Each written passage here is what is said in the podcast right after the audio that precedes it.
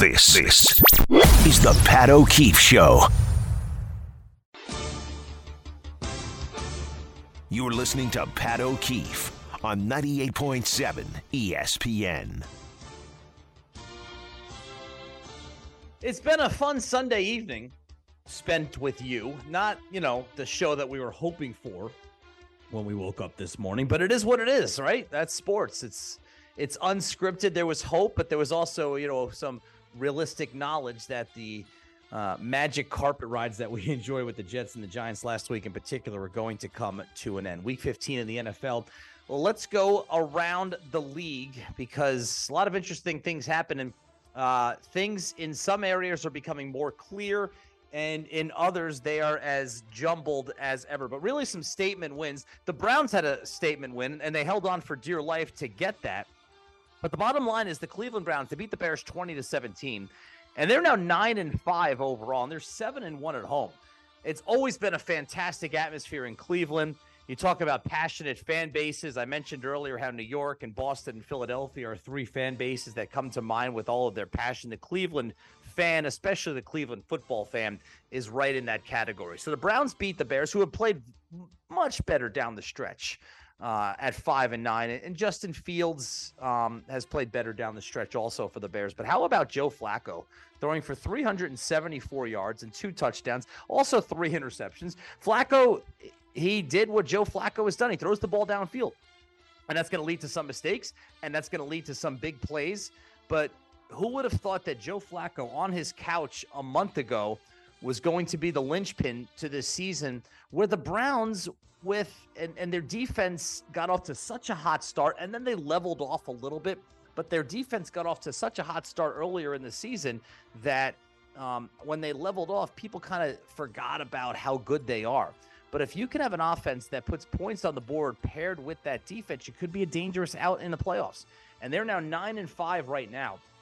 Their remaining schedule at houston against the jets at home and then at cincinnati there's a world in which the Browns finish the regular season 12 and 5, which means the Ravens better keep on winning, which fortunately for the Ravens they're doing right now as they lead the Jaguars 23 to 7 with 6 minutes to go in the fourth quarter. The Ravens seemingly on their way to improving to 11 and 3. We spoke a lot about the Giants Saints game from the Saints perspective though cuz from the big around the big around the NFL picture, it's more important from the Saints' perspective. Derek Carr, 218 through the air, three touchdowns. New Orleans is seven and seven. They're tied for first place in the NFC South with Tampa. Tampa has the tiebreaker because they beat the Saints, but they play one more time. So currently, New Orleans is on the outside looking in. They're eighth in the wild card picture. Seven teams go to the playoffs in the NFC, but their destiny is in their own hands. They go to the Rams next week. Then they're at Tampa and then they're home for the Atlanta Falcons. The week 17 game in Tampa between the Saints and the Buccaneers is likely going to be for the NFC South Championship. Same with the Jets. We spoke a lot about the Jets, not a ton about Miami. They beat them 30 to nothing without Tyreek Hill, who didn't play with an ankle injury. Hill, by the way, still has a shot depending on how he recovers from this, still has a shot at 2,000 yards. Now, the extra game that NFL teams now play, the 17th game, certainly will help but he's at 1,542 yards with three games remaining. So he needs to average over those final three games 153 yards per game to get 2,000 for the season. With the win, Miami improves to 10 and 4. They're two games ahead of Buffalo. At the moment, Miami's a half game behind Baltimore, but if the Ravens hold on and win this game over the Jaguars, the Dolphins would fall one full game behind the Ravens. Miami's closing schedule is anything but easy. They host Dallas next week, and Dallas is going to be looking to bounce back from a brutal loss today to the Buffalo. After they host Dallas, the Dolphins go to Baltimore, and then they finish the regular season at home against Buffalo. So the game, week 17, Dolphins at Ravens, could be for the number one seed in the AFC. Because right now, Miami's going to be a game behind. But if they beat Baltimore in that game and they finish with the same record, Miami would have the tiebreaker. Mentioned New Orleans tied for first in the NFC South. They're tied for first with Tampa Bay. The Buccaneers beat the Packers 34 to 20. Rough couple of weeks for the Packers, huh? They came into MetLife Stadium riding high on Monday. and not even a couple of weeks, really a rough six day stretch for the Packers. They were six and six. Jordan Love had turned a corner when they arrived at MetLife Stadium for Monday Night Football last week against the Giants, and they were playing the Giants, who they should have beaten. But the Giants, we know what happened. They got off to a lead. They gave it up after the Saquon fumble, which Green Bay took advantage of. Tommy Cutlets drives the Giants downfield. They win that game. And then Green Bay goes on and loses today to Tampa Bay 34 to 20. So two things at play here. First, Tampa Bay. Baker Mayfield, very, very quietly, a terrific season. I mean, you got to look at his numbers. First of all, from today, he was 22 for 28. He threw for 381 yards, four touchdowns today, no interceptions, a quarterback rating of 158.3. That is the highest you could do. That's a perfect quarterback rating for this game today for Baker Mayfield for the season, Mayfield, who's made every start for Tampa, remember, he had to win the starting job against Kyle Trask in the preseason. This is a former number one overall pick who, in the last three years, had been on four teams. He was on the Browns. He went to uh, Carolina. He ended up in Los Angeles with the Rams. And now he's with Tampa Bay. And he's having a terrific season 3,315 yards through the air, 24 touchdowns, eight interceptions. So Tampa Bay seven and seven, first place in the NFC South. They're in the driver's seat. They right now have the tiebreaker over New Orleans because they beat them in their first meeting. But again, those two teams will face off in Tampa in Week 17. The Bucks schedule down the stretch against Jacksonville next week, and then that game against the Saints, and they finish at Carolina against the Panthers. As for the Packers, they lose these back to back games, damaging losses to the Giants and the Buccaneers. They're now 6 and 8. They're on the outside of the playoff picture looking in in the NFC, not eliminated yet. And their schedule down the stretch isn't terrible. They're at Carolina next week. Then they're at Minnesota. That's going to be a huge game. And then Green Bay finishes their season at home against the Bears. The Chiefs and the Pats, as expected, the Chiefs win 27 to 17. Wasn't easy. I, I, think the days of easy Chiefs wins with this current roster, I think those days are behind them, frankly, because the Pats. Now, you got to give the Pats credit for one thing. They've been good on defense this year. They've been a solid defensive team this season. Mahomes, 27 out of 37 passing, 305 yards, two touchdowns, two interceptions. He was sacked three times. It's not going to be easy for the Chiefs the rest of the season. But one thing the Chiefs know how to do, one very important thing they know how to do is win. And they're also a team with the coach and with the quarterback and with the defense and with the pedigree and the tight end. They don't care if it's pretty. They don't care if they win pretty. They know that a win is a win and look, a lot of teams in the NFL aren't veteran and experienced enough to understand that the Chiefs do. Rashee Rice continues to emerge as their top wide receiver. The rookie had nine catches for 91 yards. Travis Kelce, five catches, 28 yards. You know, you're starting to see some concerning signs from Kelce. He's in his mid 30s. He's had a terrific career. He's a future Hall of Famer. He's a two time Super Bowl champion but he's also a guy who, at that position, the best players at that position, tight end, and it happened recently with Rob Gronkowski, who is as good as almost anyone who ever played that position.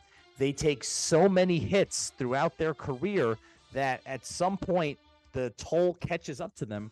And not that they lose it, but you can see a significant decline in their production. And, and shortly after that, their effectiveness is done.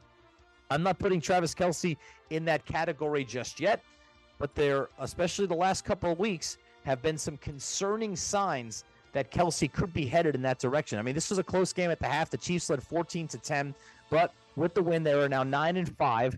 They currently occupy the third spot in the AFC, and their schedule finishes. It's not overly taxing. They play the Raiders next week at home, and then the Bengals at home, and then they finish in LA against the Chargers. I was at this game in Los Angeles today. The Rams and the Commanders. I'm out in LA for the Knicks road trip. They played the Clippers last night, and they play the Lakers tomorrow night before they head back to the New York area to take on the Nets on Wednesday.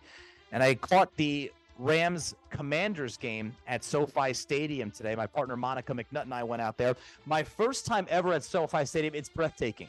It really is. I've been to a lot of sporting venues and a lot of cool sporting events I don't think I've ever seen anything in person as far as a stadium or an arena goes like SoFi Stadium. You've seen it on TV a lot.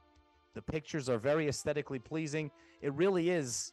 It's breathtaking in person. It's huge. It's monstrous. It's covered. I, don't know if dome is the proper word. It's covered, but it's you know a, a sunroof, so the sun shines through. It really, it was. It cost five billion dollars to make. Seeing it in person, it's monstrosity, not in a bad way. Um, it, it's grandeur. It, it, really was something. As for the game, the Rams beat the Commanders 28 to 20. They were off and running. It was 20 to nothing early in the third quarter. It was 28 to 7.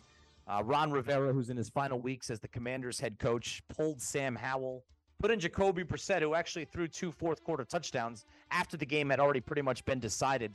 So the Rams, Sean McVay, what he's doing this year, the Rams head coach, he is reminding a lot of people that he's still a pretty good coach. He won the Super Bowl two years ago. Um, last year, they took a significant step back.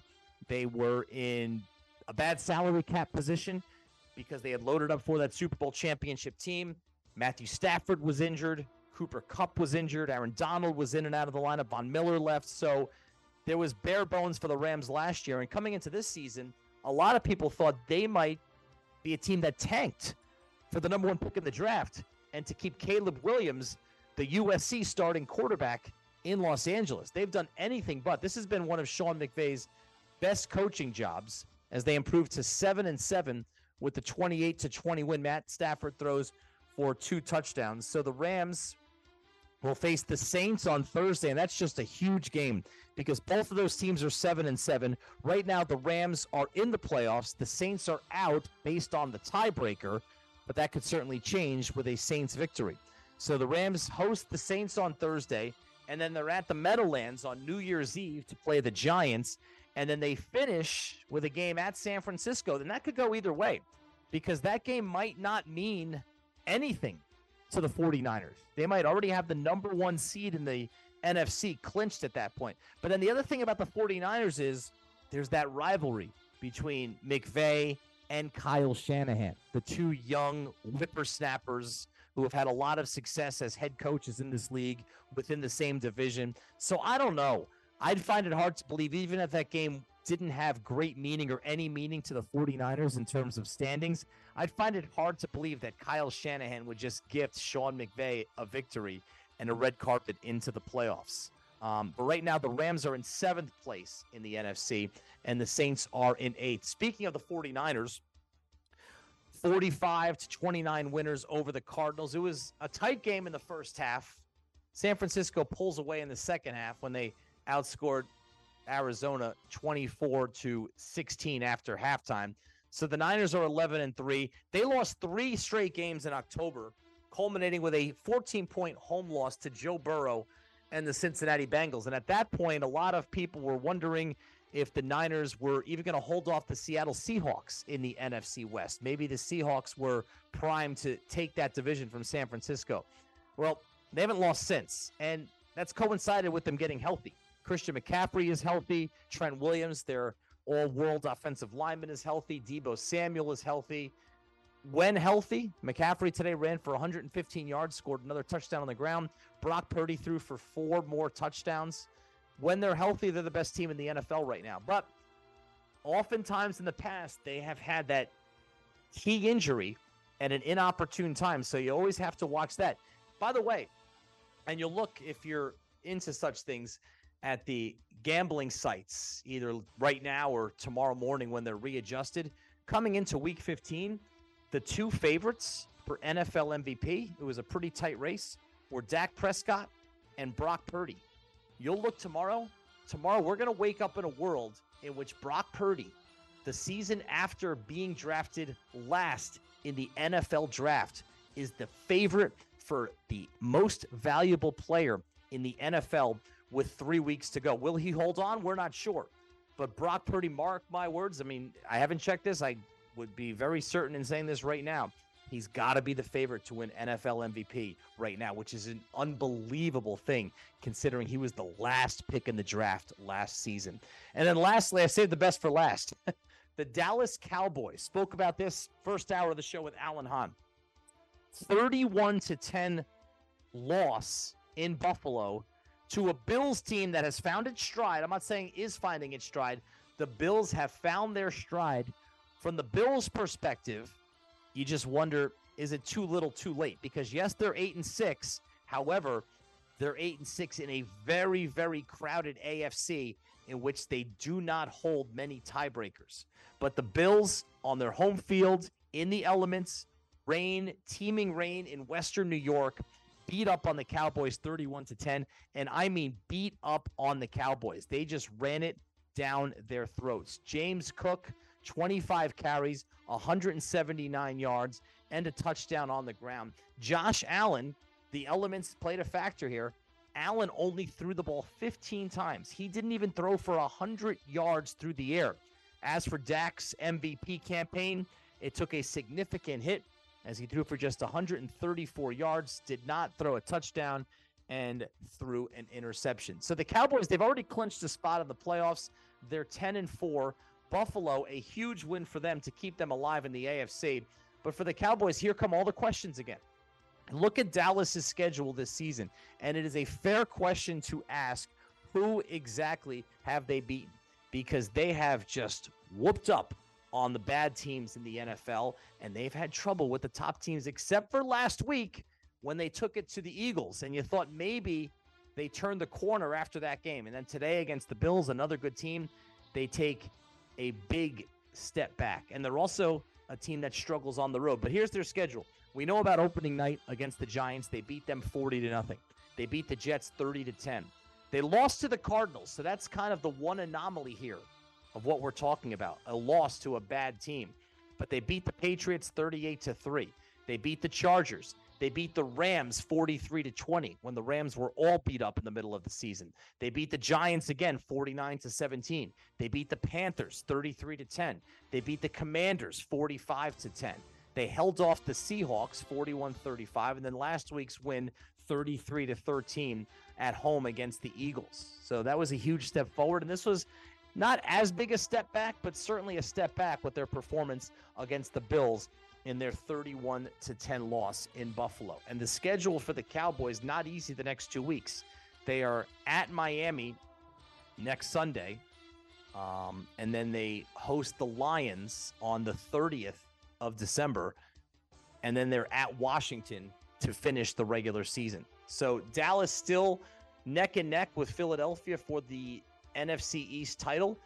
The Eagles' schedule coming down the stretch is much easier than Dallas's schedule down the stretch. I just mentioned the Cowboys. Eagles still have to play tomorrow. They're in Seattle to take on the Seahawks, and we don't know if Jalen Hurts is going to play yet. But interesting thing to keep an eye on for the Cowboys down the stretch because the Cowboys are one of those teams successful in the regular season. They haven't had that success in the postseason. And it's almost nothing they can do in the regular season will mean a whole lot until they prove it in the postseason. A couple other games. The Texans are now eight and six, and they are in contention for the AFC South Championship with the Jaguars, who are going to lose tonight to the Ravens. So both of those teams will be eight and six after that game. The Texans get a walk-off field goal in overtime to beat the Titans, who fall to five and nine. And the Panthers pick up their second win, nine to seven over the Falcons, who fall to six and eight. How about the Falcons? They come into this game at six and seven, not with the tiebreaker, but in a three-way tie for the division lead in the NFC South. And the Falcons, their best opportunity for a win between now and the end of the season, and they blow that opportunity, losing to the Panthers by a score of 9 to 7. So that's week 15 in the NFL. Of course, the Monday night game tomorrow between the Eagles and the Seahawks in Seattle as the Eagles will look to move a game ahead of the Cowboys in the NFC East. Speaking of the NFC East, some reaction from the Giants 24 to 6 loss in New Orleans. Your thoughts and calls 1-800-919-3776 as we'll open the phones back up here on a Sunday night, late night on 98.7 ESPN New York. This, this is the Pat O'Keefe Show.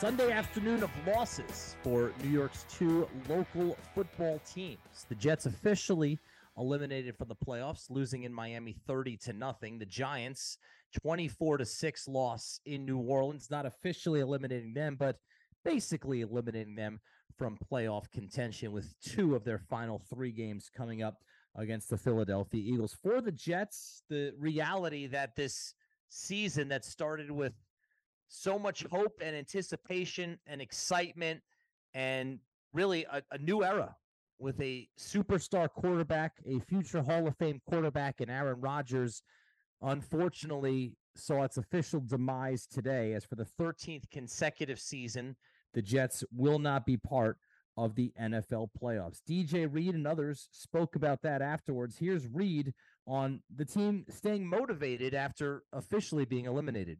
I mean, it's hard to be honest. Like, I'm not gonna sit here and say like, oh, we're gonna be motivated every week. You know, not knowing. I mean, knowing we're not going to the playoffs. It's very tough to say like, hey man, like keep your mind keep it a championship week. But you know that is the mindset that I have. You know, it's a dedication. You know, before I like go into the season, you know, I really sacrifice everything for this game. You know, it's to finish the 17 games that I'm given, and you know, if I go to the playoffs, that's a blessing. That's what we want to do. But you know, I still you know signed that contract, and you know, I made an oath to you know finish those 17 on my term and to to be deliberate every day and to work hard to do that.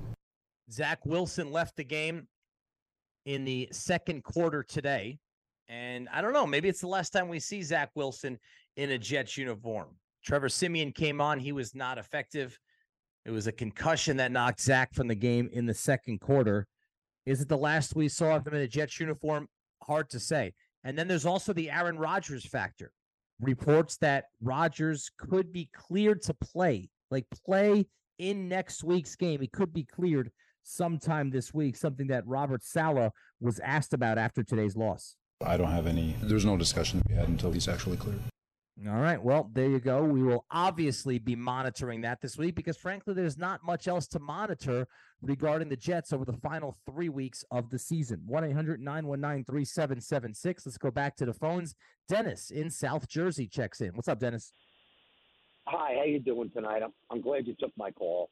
I was I was talking to the producer about the Jets. You know, you're right. There was a lot of promise with the Aaron Rodgers thing, and and I and I understand that. But you know, watching the game today and watching a couple of these games like close, I just don't know how they could bring back Robert Saleh as the head coach.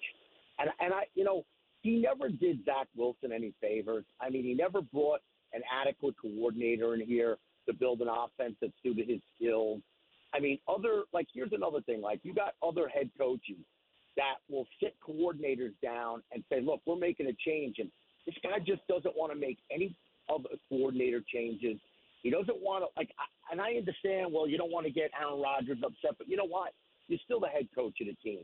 You know, you still have a responsibility to the other players on the team to have somebody that could run an offense properly. And, you know, I know he's a defensive minded guy, and I just think he's one of these defensive coaches just, they're just not equipped to run a team offensively.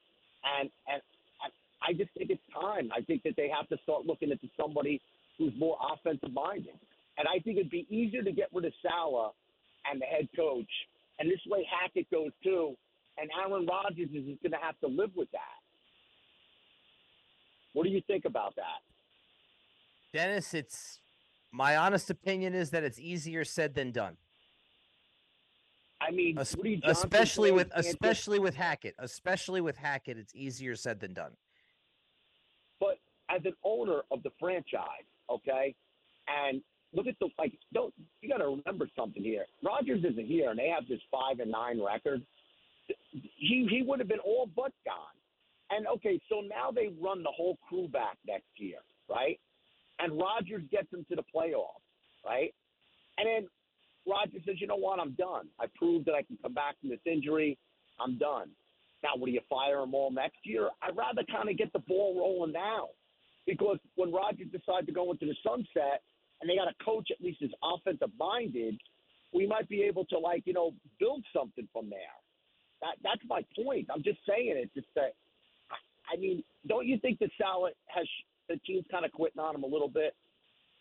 I don't know, Dennis, and thanks for the call if they're quitting on him. Um, I don't think they're very good. I, I think when when you have a unit like the offensive line that just can't protect and it can't keep your quarterback upright. It just makes the entire franchise look crummy. It makes the franchise look like they're not trying. It looks the makes the players look like they're not trying. The players are trying. The defense is trying. I know the defense gave up 30 points today, but Miami only amassed 290 yards. There's some games where Tyreek Hill himself almost gets 290 yards. I don't think it's a matter of they're quitting on Robert Saleh, but the questions about Robert Saleh as a head coach are still very fair. Robert Saleh is a good defensive coach. He was a good defensive coach in San Francisco as a coordinator. He was 10 minutes away from helping the 49ers win a Super Bowl while holding down Patrick Mahomes. As a head coach with the Jets, they have had a top defense last year, and they're even better this season. But as a head coach, you're responsible for more than just the defense. You're responsible for the offense. You're responsible for the special teams. You're responsible for the discipline and cutting down on the stupid penalties. You're responsible for setting the tone. You're responsible for setting the culture. And in most of those latter areas that I just pointed out, outside of defense, in most of those areas, Robert Saleh, as a head coach, has come up short. His record 16 and 32. 2 and 13 in the months of December and January. Those numbers warrant that it's very reasonable for the Jets to decide to move on from Robert Saleh after this season. And Nathaniel Hackett's a completely different story altogether. We know why he's here. We knew why he was here when they hired him. We know why he's here right now. And we know why he's probably going to be here next season as the offensive coordinator. Everything I said about Saleh, Despite that, the Jets are in a very tricky spot with Aaron Rodgers. Aaron Rodgers, for a guy who has played all of four snaps for this franchise, holds an unbelievable amount of influence within that franchise. And he is going to have a say in how the hierarchy of this franchise is constructed next season. If he wants Saleh back, Saleh's probably going to be back. You already know he wants Hackett back, and he's going to be back because Aaron Rodgers holds the trump card. He can say, I'm out. Now, he's probably not going to, but Aaron Rodgers, look at him throughout his career. He's a guy who, in his later years in Green Bay, has been difficult almost every offseason. It was like an annual thing of January and February. Will he come back? Won't he come back? Is he going to move on? Is he going to retire? Is he going to demand a trade? Is he going to resign? It happened every year. He was high maintenance in the offseason. He wanted things done his way. And guess what? He usually won. He usually got things his way because the great players can do that. He's still a great player. He's going to want things his way this offseason, and he's most likely going to get that.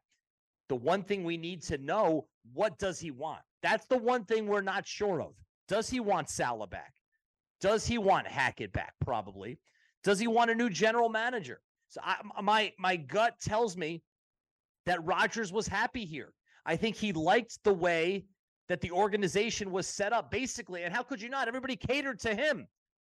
Basically, the organization all caters to him. This is before the injury, and I think he likes that.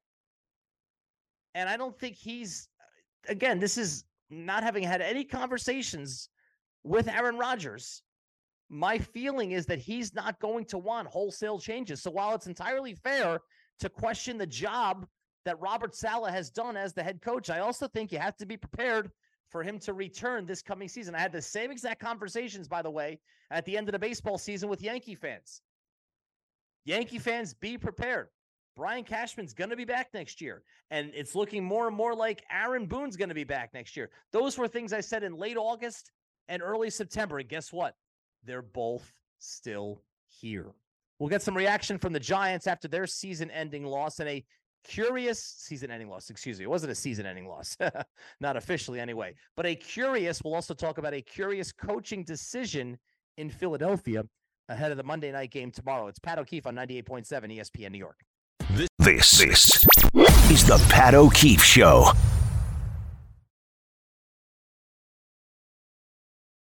So the Giants fall to five and nine. Three games remaining. Two against the Eagles. One against the Rams. The Rams game will be home New Year's Eve at MetLife Stadium. 24 to 6 was the final score down in New Orleans against the Saints. A huge win for the Saints as they stay very much alive for a playoff spot in the NFC and a division title perhaps in the NFC South. But the Giants, it was just a tough game overall. Um, three game winning streak ended with a thud. And the biggest part of this to me was they didn't have the benefit today of playing A, an awful team, or B, the emotion of the home crowd, which they enjoyed on Monday night against Green Bay. I mean, the three game winning streak was nice.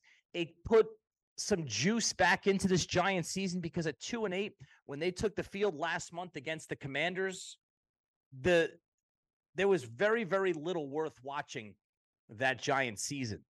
But they won that game against a horrible Washington team. And then they won the next week in an ugly game against a horrible New England team. But you don't throw those wins back. There were two wins. The Tommy DeVito story started to get some legs. It is a thrill for a local kid from New Jersey. Don Bosco Prep grew up in the shadow of MetLife Stadium and Giant Stadium to one day grow up and be the starting quarterback of the New York Giants. I mean, that's literally the stuff that dreams are made of. And people rallied around that, and it was cool. And then what happened on Monday night? The Tommy DeVito phenomenon started to get some legs. The team started to get some confidence. They also started to get a little healthier. The offensive line started playing better. The defense since October has been really good for the Giants today, notwithstanding against the Saints and they jumped out to a lead against the Packers. They nearly gave it away because of a rare miscue by one of their best players, Saquon Barkley. And then it was Tommy DeVito's time to shine. And when Tommy DeVito's career is done, whenever that may be, the last drive against the Green Bay Packers may be the highlight of his career. It might be. And you know what? That's a greater highlight than 99% of people who ever grow up playing football. We don't know what Tommy DeVito is going to be. One thing that he could be, though, is he could be a solid backup quarterback in the NFL, which is something you would not have thought he could even be when he assumed this position. I mean, the first time we saw him in a regular season game was that debacle against the Jets when Brian Daboll didn't even trust DeVito to throw the football. Think of how far he has come since that day. But unfortunately for the Giants, the Saints are not an awful team. And this game was on the road, and there wasn't a jacked up primetime Monday night football home crowd to help the Giants through like there was last week against the Packers. The offensive line didn't hold up. DeVito was sacked seven times. Saquon Barkley was bottled up, just nine rushes, just 14 yards on the ground. DeVito's numbers, he didn't turn the ball over again, didn't throw any picks, 20 for 34 for 177 yards. But at no point did the Giants offense ever advance the football inside the 20 yard line of the Saints. And that's just non competitive football. And it adds up to a 24 to 6 Giants loss in New Orleans. Here's Brian Daboll afterwards. What went wrong out there today? Yeah, I'd say collectively just not good enough. Um, pretty much take any area, just uh, wasn't good enough. Give them credit; they, they did well. Um, we're efficient in the pass game. We weren't really efficient in the pass game. You know, the runs, really, the quarterback zone reads were really all that was was going. I think Saquon had nine for 14 or somewhere around there. Couldn't get the run game going. Had a number of sacks. So again, they were pretty efficient. Two of two, six to 12 on third down, two of two in the red zone. So collectively, just uh, you know, wasn't wasn't good enough. Tommy DeVito riding high coming in after being named the NFC's Offensive Player of the Week spoke about his performance. Average, um, two throws on one back for sure. But um, like I said, just need to be that spark for the offense and just get us to score points more. What are the two throws that you want to best Uh, the first one of the game to Slayton, and then one to Waller on the right side in the fourth quarter. Overall, though, DeVito unable to get the Giants into the end zone, unable to get them into the red zone.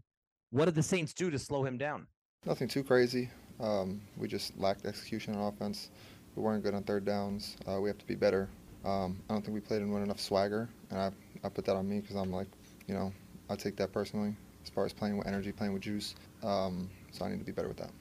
He was all about swagger and energy and juice the last three games. It continued to grow as the wins progressed, but it came to a halt, a screeching halt, you might say, in New Orleans against the Saints earlier today, a 24 to 6 loss. Now, where are the Giants right now in their season? At five and nine, and with three games, three difficult games remaining it's hard to say. One important thing I think that came out of this season for the Giants, and I'll talk about that next here on 98.7 ESPN New York.